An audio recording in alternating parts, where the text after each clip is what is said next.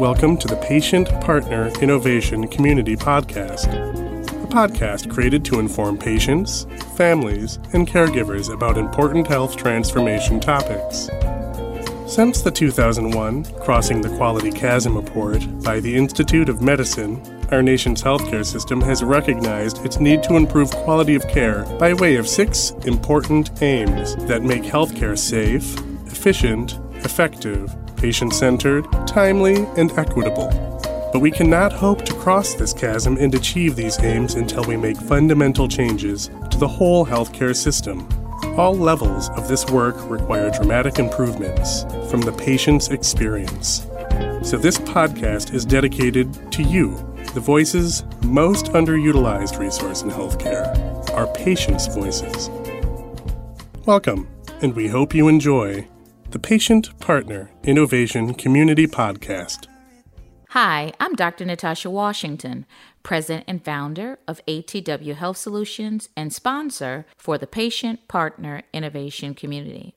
Follow the PPIC community online at atwhealth.com.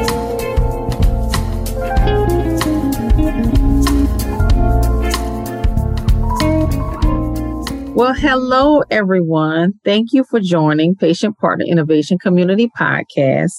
I am your host, Desiree Collins Bradley, and I am super excited to have our special guest with us today. Our special guest is Miss Lisa Sloan, and she is going to spread her wisdom and knowledge of all things data. You guys know that in order for us to drive change in the healthcare environments, we talk a lot about data, data, data, data, data. Well, Miss. Lisa is going to share with us the how, the what, the who we need to be doing with data so that we can drive the change that we need. So without further ado, Miss Lisa, please welcome, introduce yourself to our listeners and guests.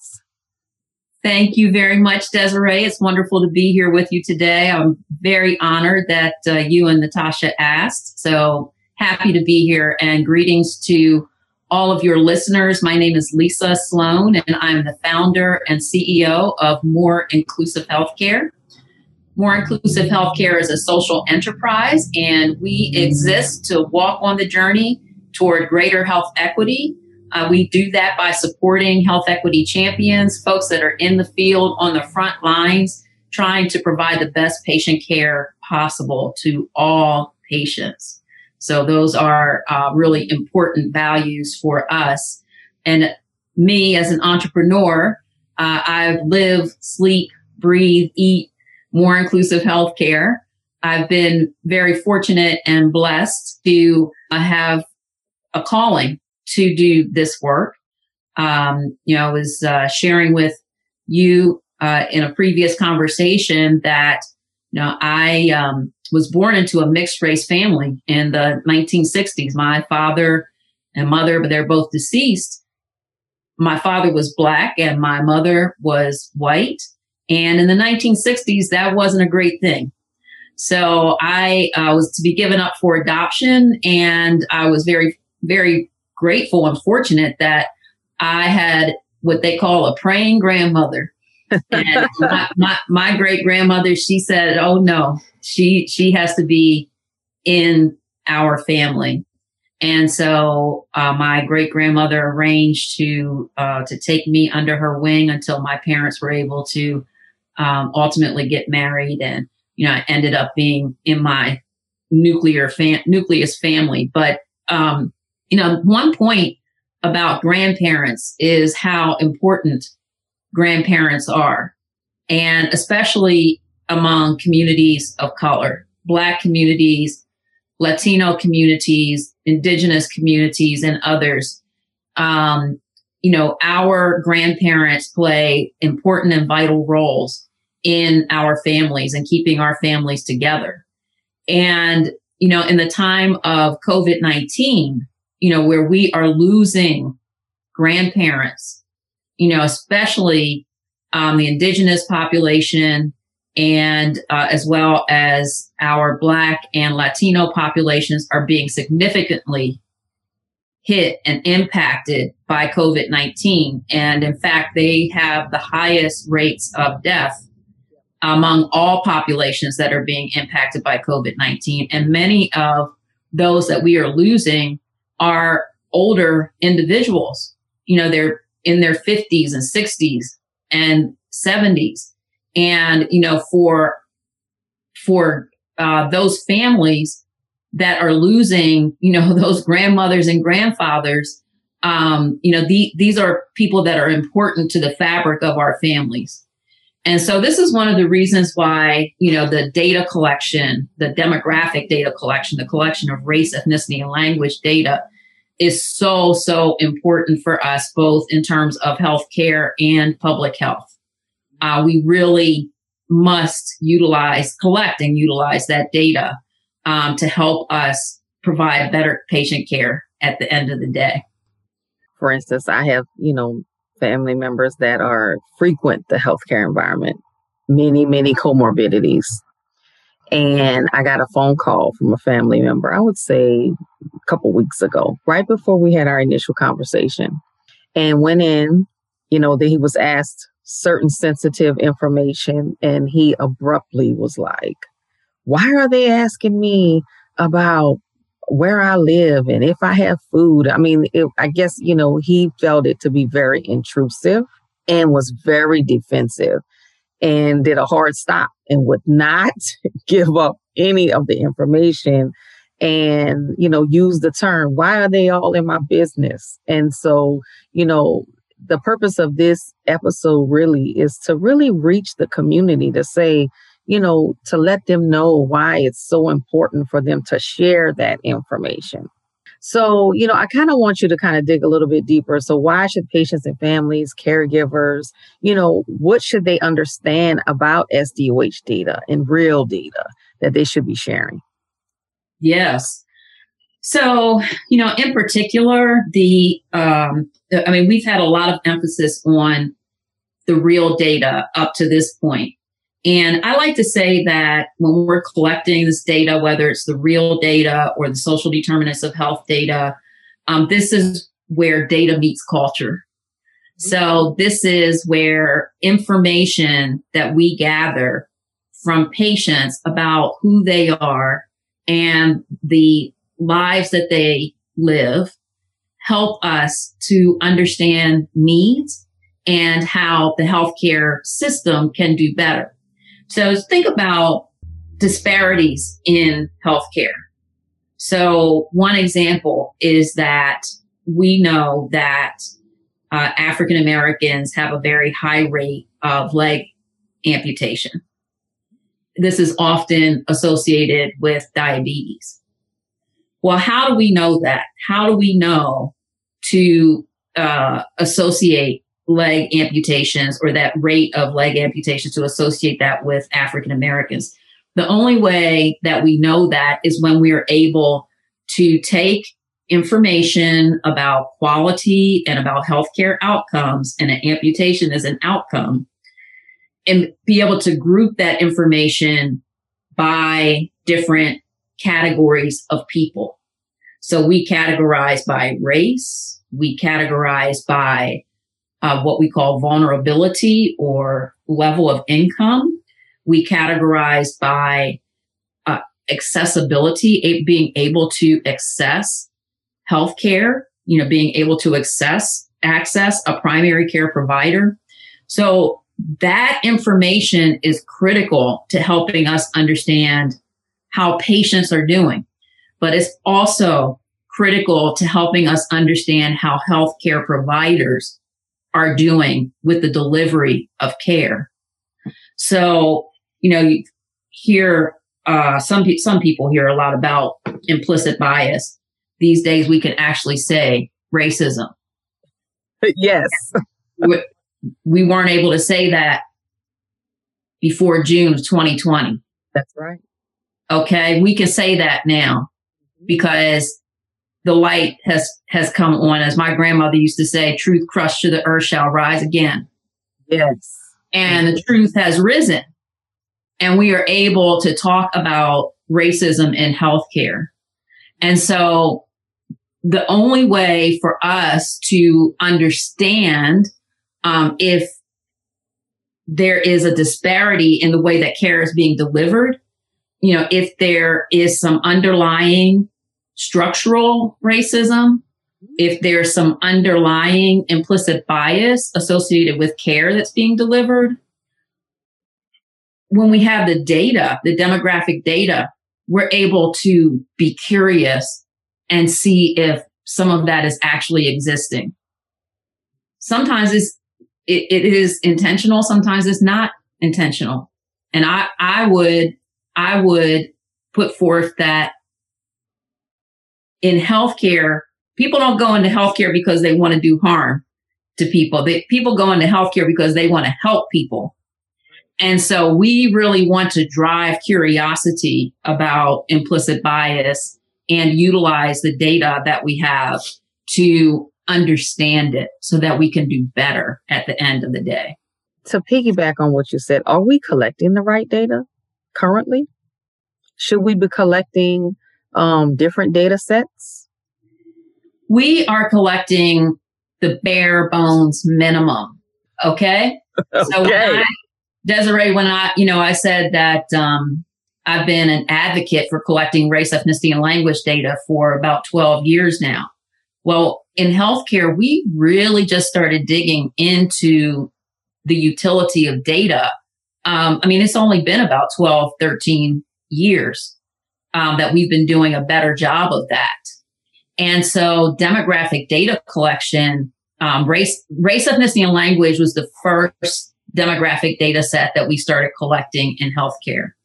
And we didn't do a great job of it until the Obama administration, where the Obama administration put some requirements in place under what we call meaningful use guidelines so in order for health systems to, um, to gather, uh, to, to take in grants, um, they had to collect race, ethnicity, and language data. So that was a part of their overall requirements to, to take in these grant fundings.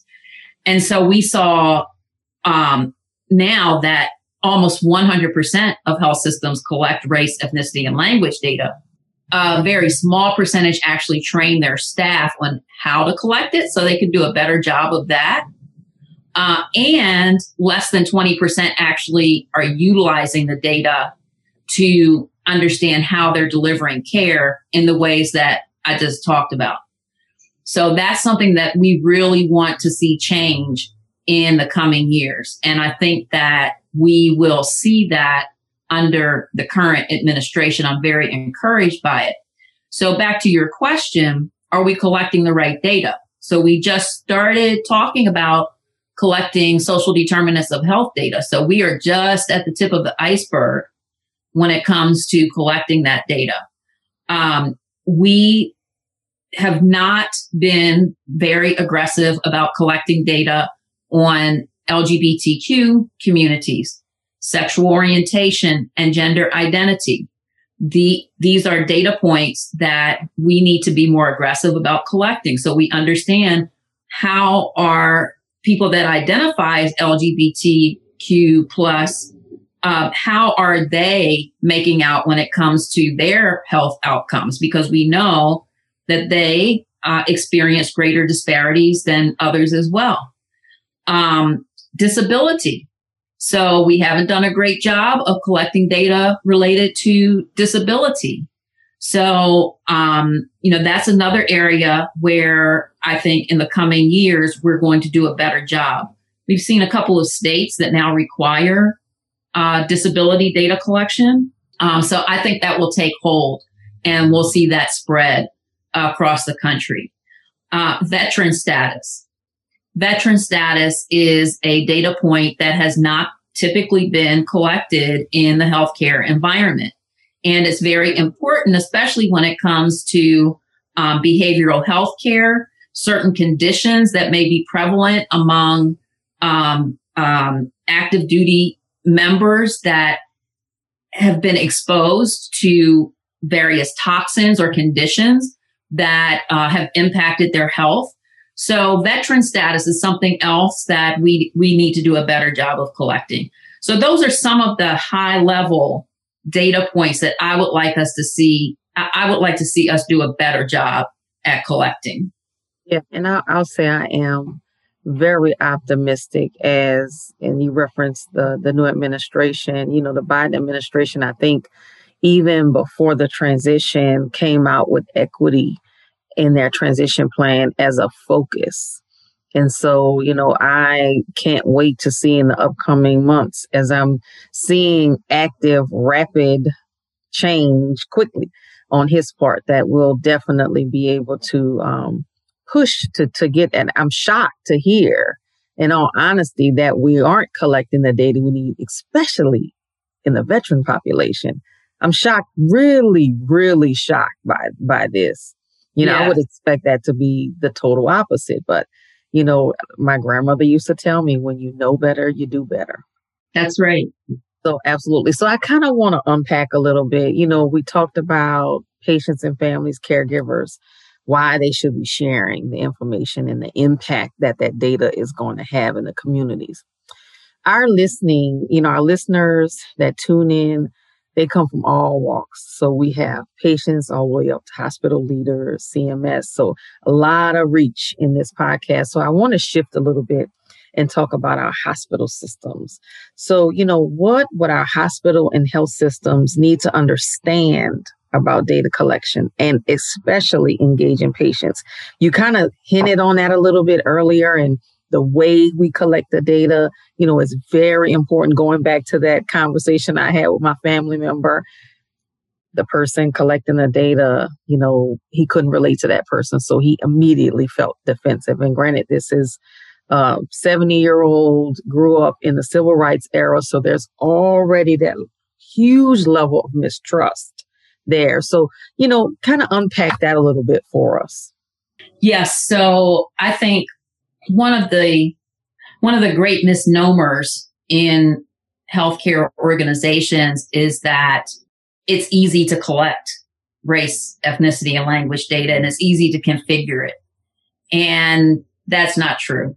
So the first thing I would say is that I would like our healthcare organizations to understand that we have standard data sets, we have standard categories that we would like them to adhere to. And those data categories are set forth by the uh, by CDC, and the CDC has a PHIN PHIN library and that library lays out categories of race and ethnicity, and they are consistent with the uh, Office of Management and Budget. So that's a federal agency that formulates the categories that are collected by the Census Bureau. So there are five standard categories, and I just jotted some no- notes down here because there's some specific things that I wanted to say to our yes. healthcare organizations.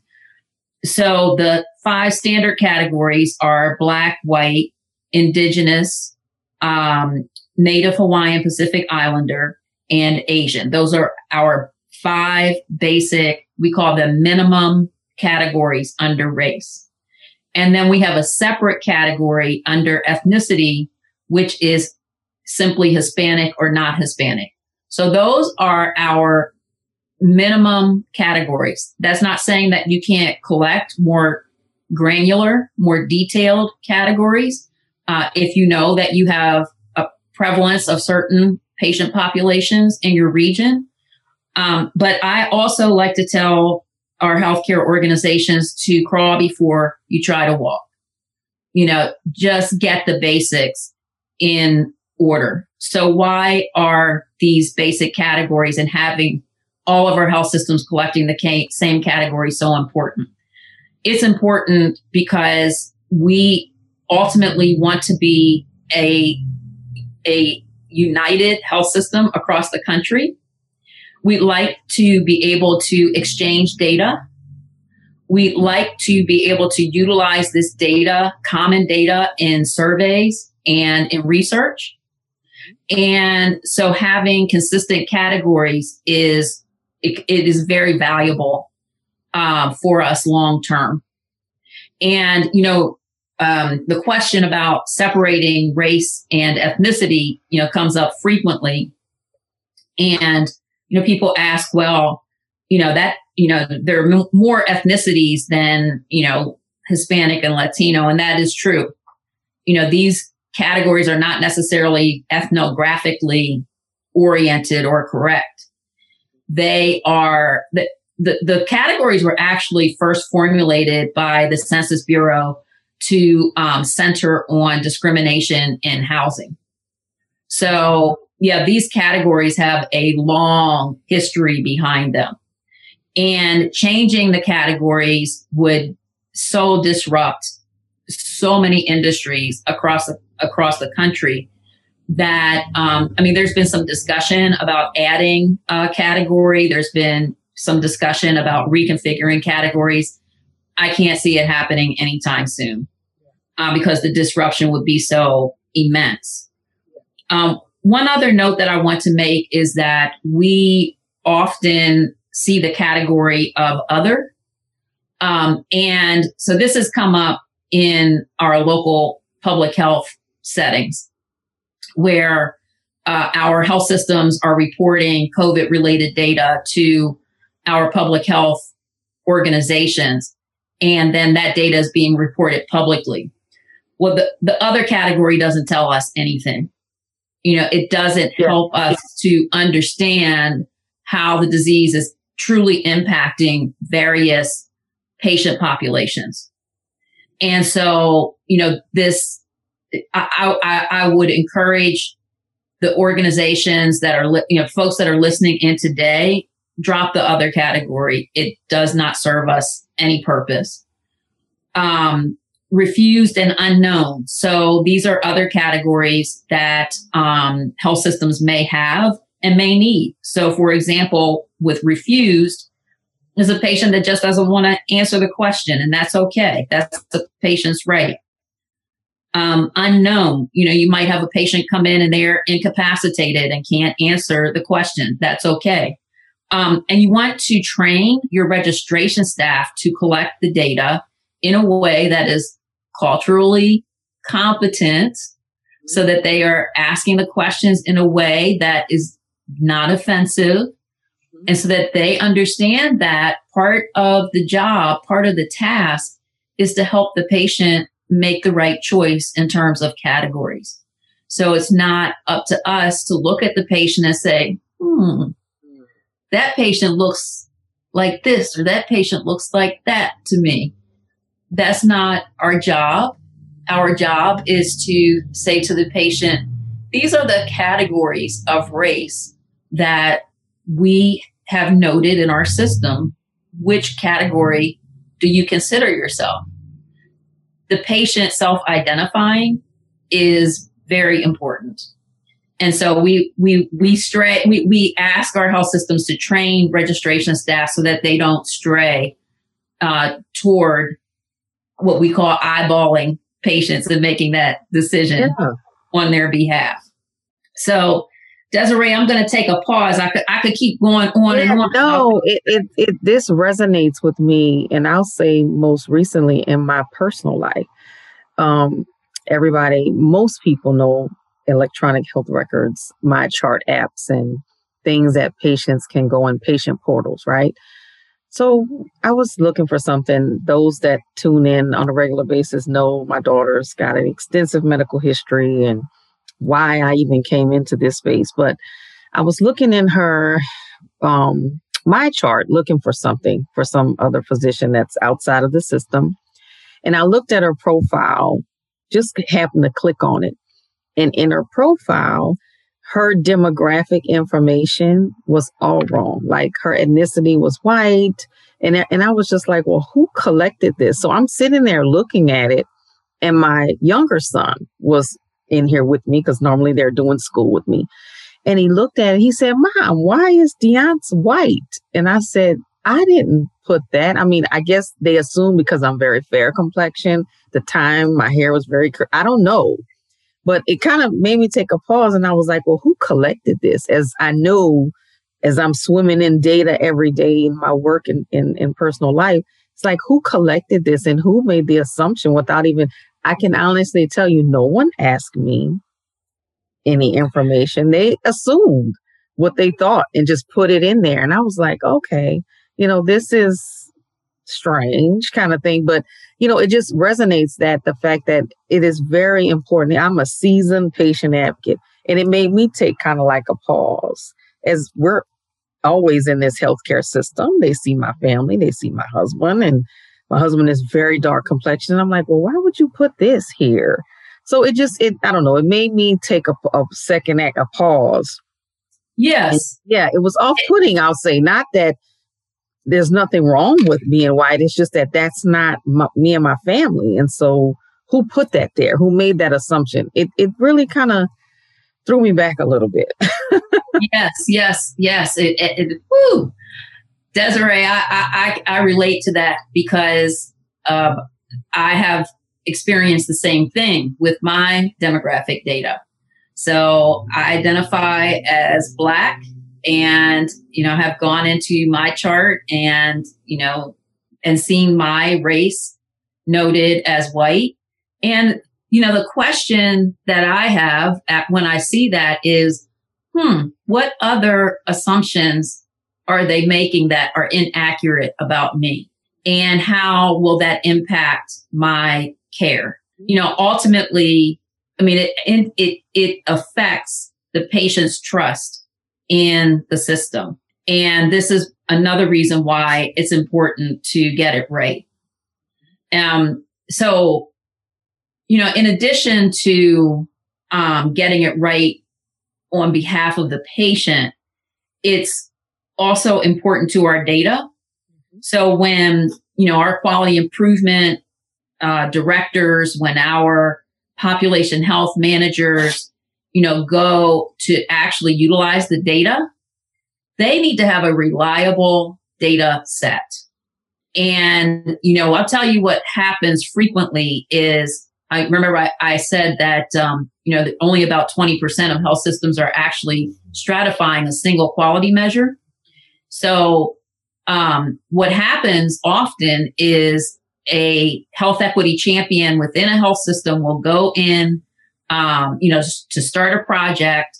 They they will request uh, data from their analytics team, and um, they'll see the race and ethnicity data, and they'll see, you know, 10, 15% unknowns, unavailables, or declined. And that does not give them a good look at their patient data. So now they have to start the process of training staff to collect that data. So it's, it's, you know, almost a restart uh, yeah. for them.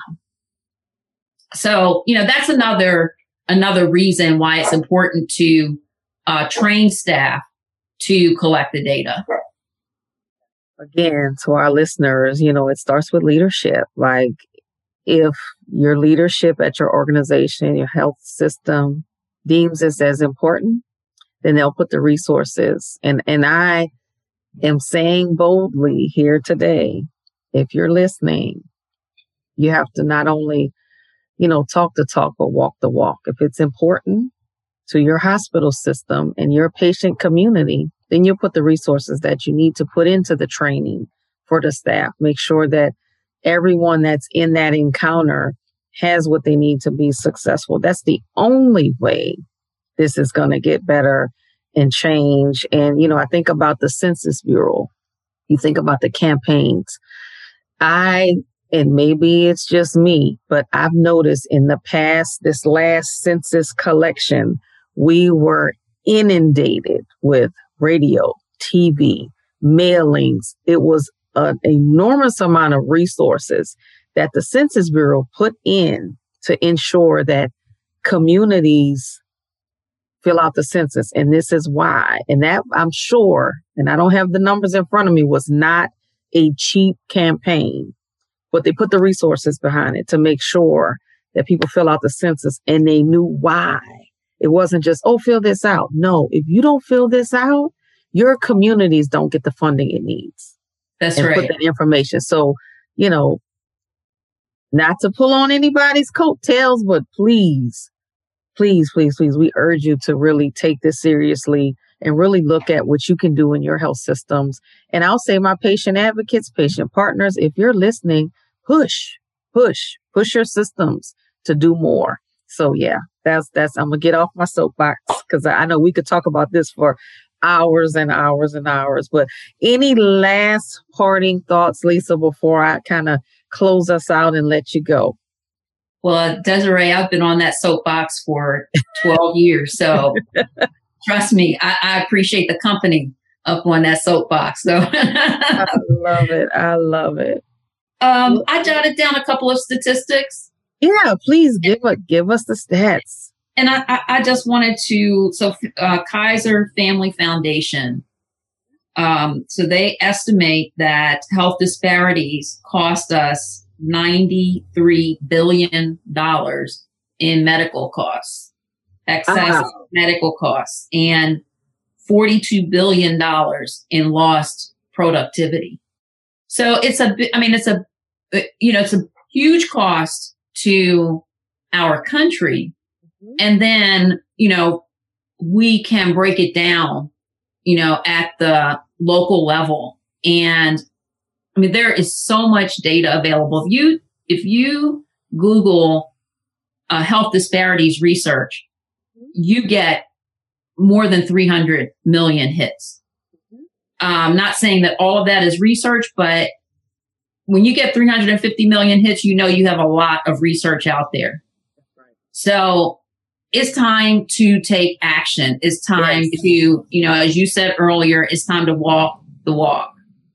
Um, you know, it's not, it's past time for studying, it's past time for research, it's past time for talking about it. It's time to take action, put it on the front burner and make it happen. And race, ethnicity, and language data collection is the first step. You know, healthcare organizations, they, they, um, our leadership loves outcomes and accomplishments. They love, I mean, that's the sexy stuff, you know, the yes. stuff that they can publish on. Okay. And, and I would say that before you get to the sexy stuff, you got to do the unsexy stuff, which is actually the process of collecting the data and getting it right.